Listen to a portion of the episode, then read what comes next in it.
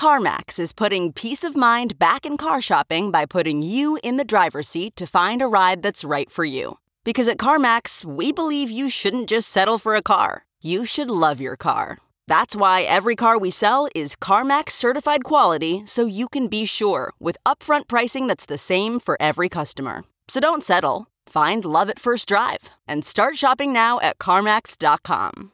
CarMax, the way car buying should be. Okay, it's time to commit. 2024 is the year for prioritizing yourself. Begin your new smile journey with Byte, and you could start seeing results in just two to three weeks. Just order your at home impression kit today for only $14.95 at Byte.com. Byte clear liners are doctor directed and delivered to your door. Treatment costs thousands less than braces, plus, they offer financing options, accept eligible insurance, and you could pay with your HSA, FSA. Get 80% off your impression kit when you use code WONDERY at Byte.com. That's B-Y-T-E dot com. Start your confidence journey today with Byte. I'm not really going to get into the can UST survive, will it come back stronger, blah, blah takes, just because I think that we're still in the middle of this. I guess the best that I can find is that I think that if anything is good, I'm glad that we're ripping through this cycle now, rather than it dragging on and UST becoming a $100 billion asset first. Welcome back to The Breakdown with me, NLW. It's a daily podcast on macro, Bitcoin, and the big picture power shifts remaking our world. The Breakdown is sponsored by Nexo.io, Near, and FTX, and produced and distributed by Coindesk. What's going on, guys? It is Tuesday, May 10th, and today we are talking about Meltdown Monday. It was one for the history books. Before we get into that, however, if you are enjoying the breakdown, please go subscribe to it, give it a rating, give it a review, or if you want to dig deeper into the conversation, come join us on the Breakers Discord. You can find a link in the show notes or go to bit.ly slash breakdownpod. Also, a disclosure as always, in addition to them being a sponsor of the show, I also work with FTX.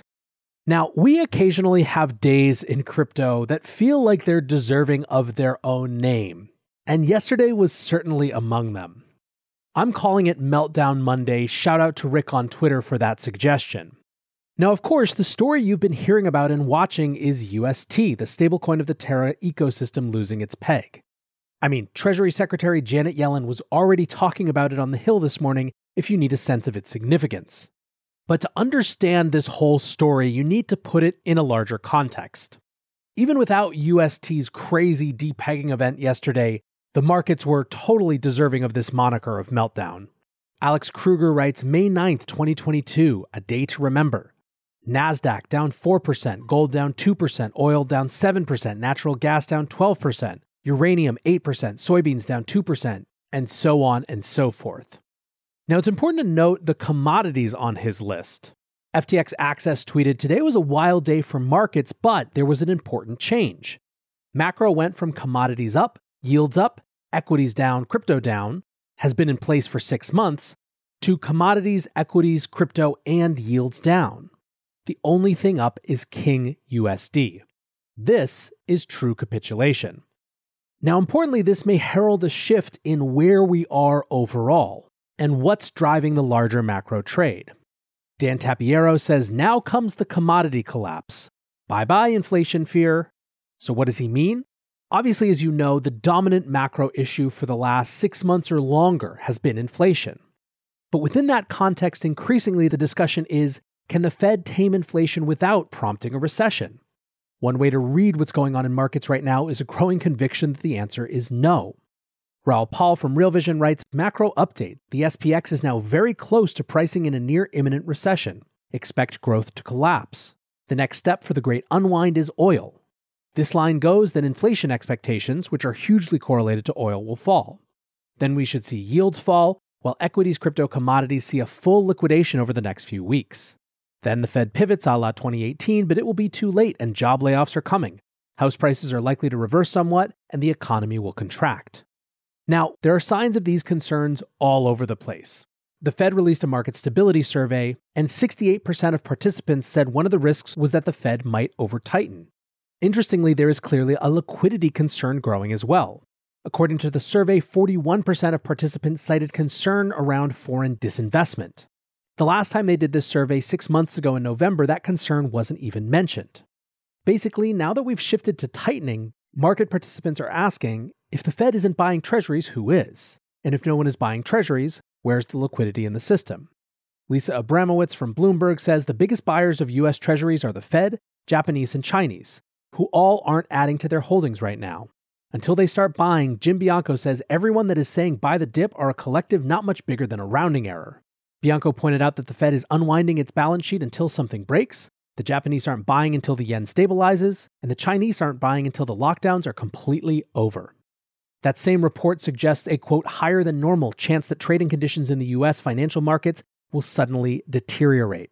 So, in this context, the only thing that people are thinking about is capital preservation, and this is showing up in the dollar. Despite inflation being above 8%, the Bloomberg Dollar Spot Index beat out all other assets this month, hitting a 0.6% advance even as stocks and bonds are cratering. BlackRock's CIO Rick Rieder said, We're holding our cash with both hands. So that's the setup, right? And then we move over into crypto. Even without the Luna Terra USD stuff, it's been gnarly out there. Bitcoin fell nearly 10% over the weekend. We saw more than 1 billion in liquidations. And ultimately, we are subject to the same macro trade that every other asset is right now. However, UST just put this into overdrive. By way of just the most minimal possible background, and I have to stress that there is so much to this story, so much technical that's worth getting into, that I can't possibly hope to sum it up. But just by way of the minimal background, Terra is a blockchain ecosystem built on Cosmos that has two key tokens, at least for our story. Luna, which is theoretically the governance token of the ecosystem, and UST, which is the stablecoin. Now, there are two types of stablecoins broadly speaking. Collateralized stablecoins have reserves of some real asset one to one backing the stablecoins. So you put a real US dollar in, you get a USDC out. That's the idea of a collateralized stablecoin. Algorithmic stablecoins are a little bit different.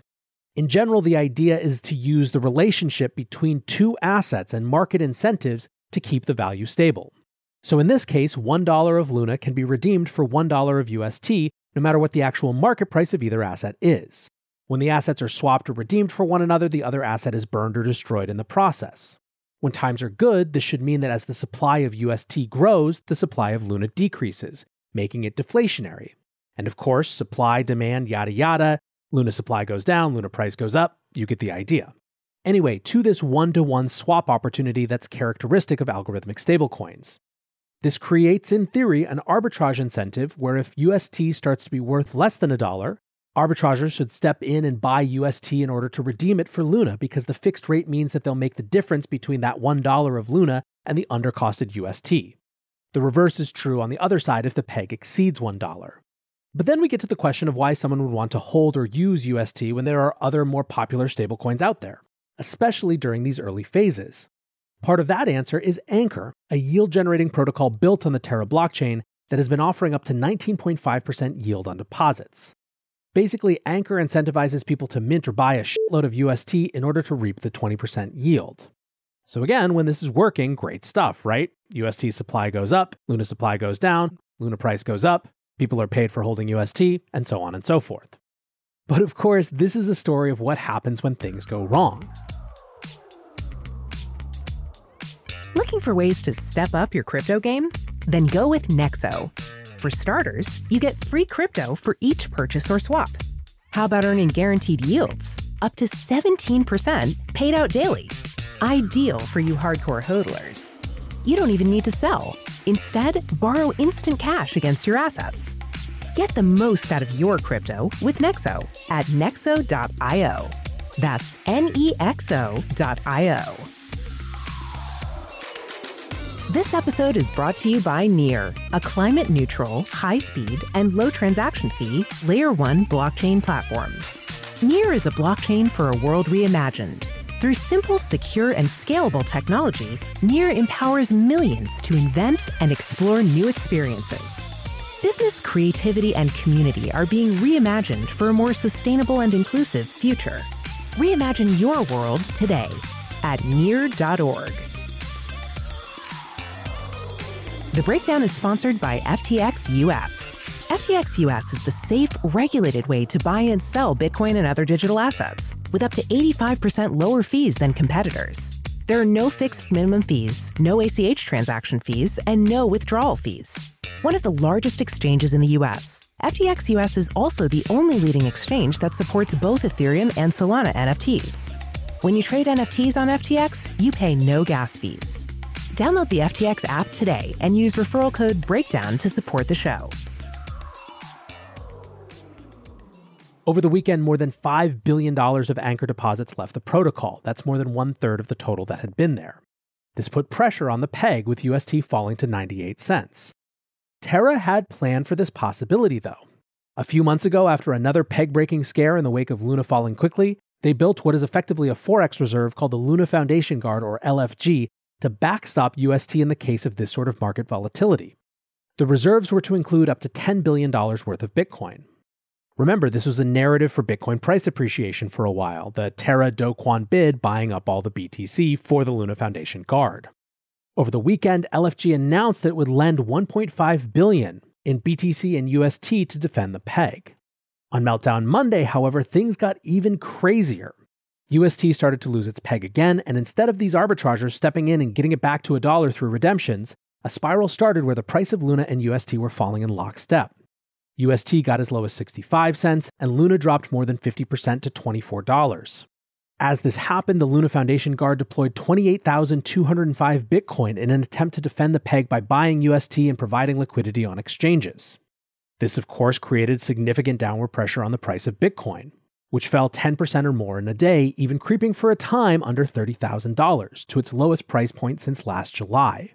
Last month, Lyn Alden had explained how this might happen.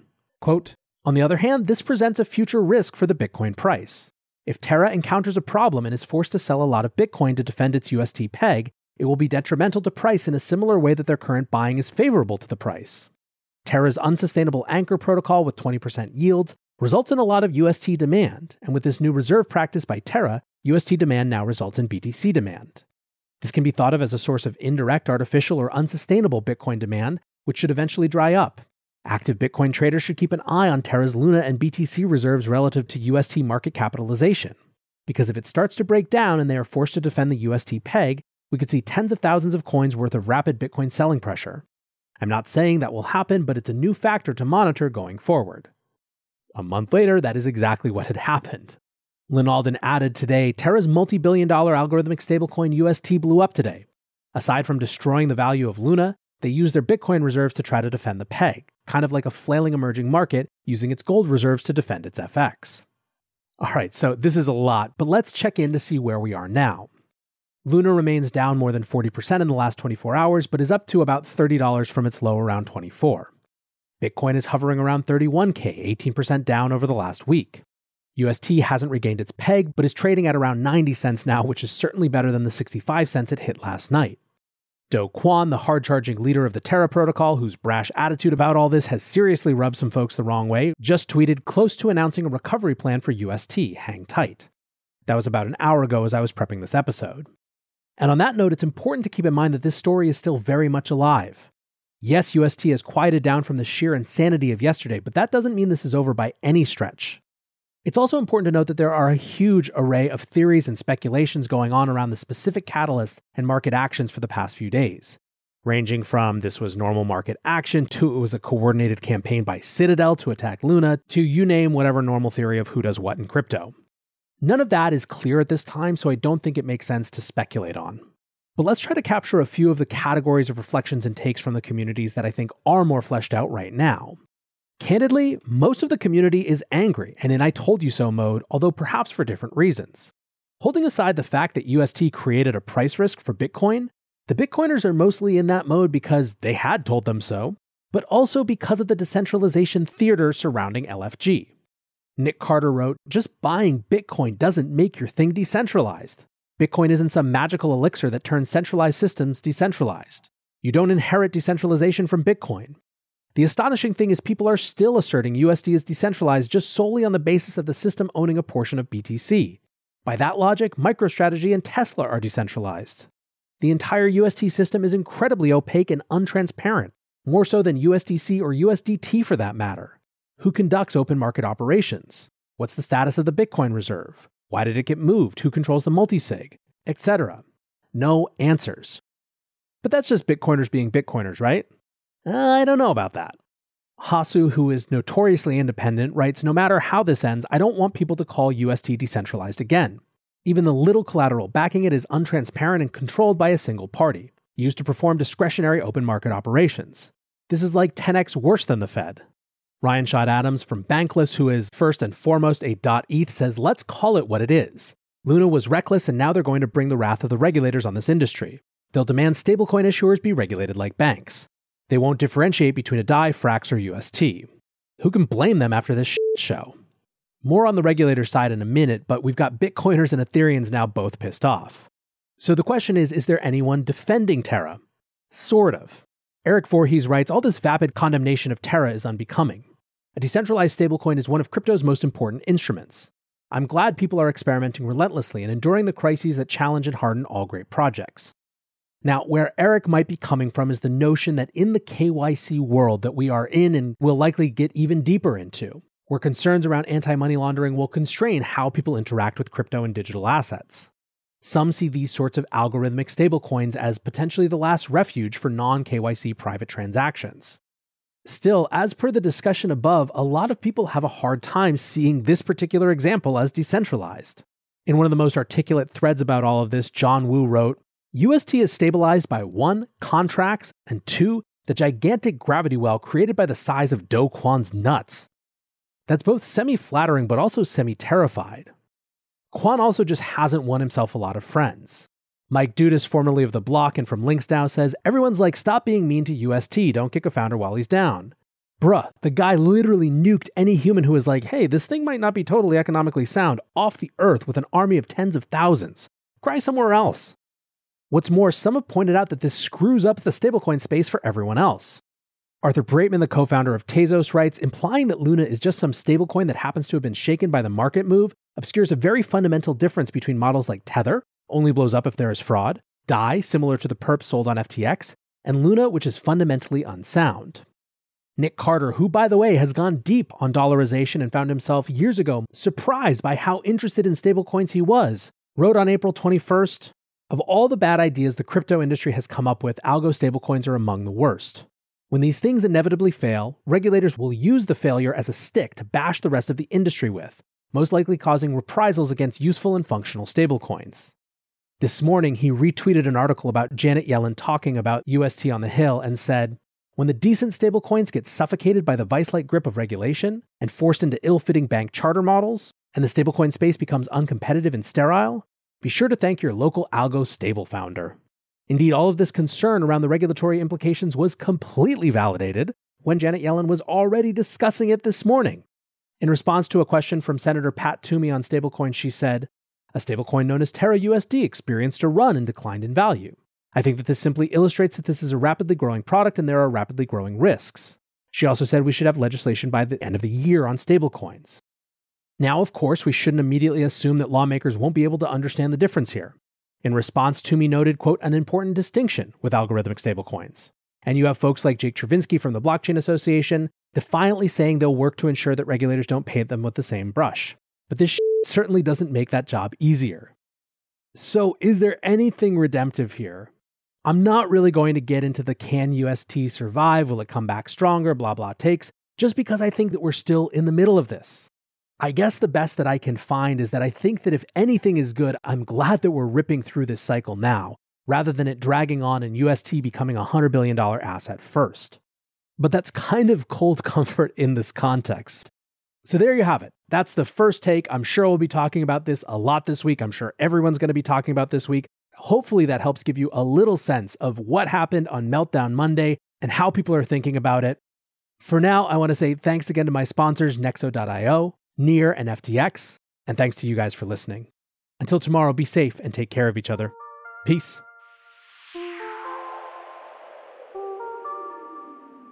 Hey, Breakdown listeners, come join Coindesk's Consensus 2022, the festival for the decentralized world, this June 9th through the 12th in Austin, Texas.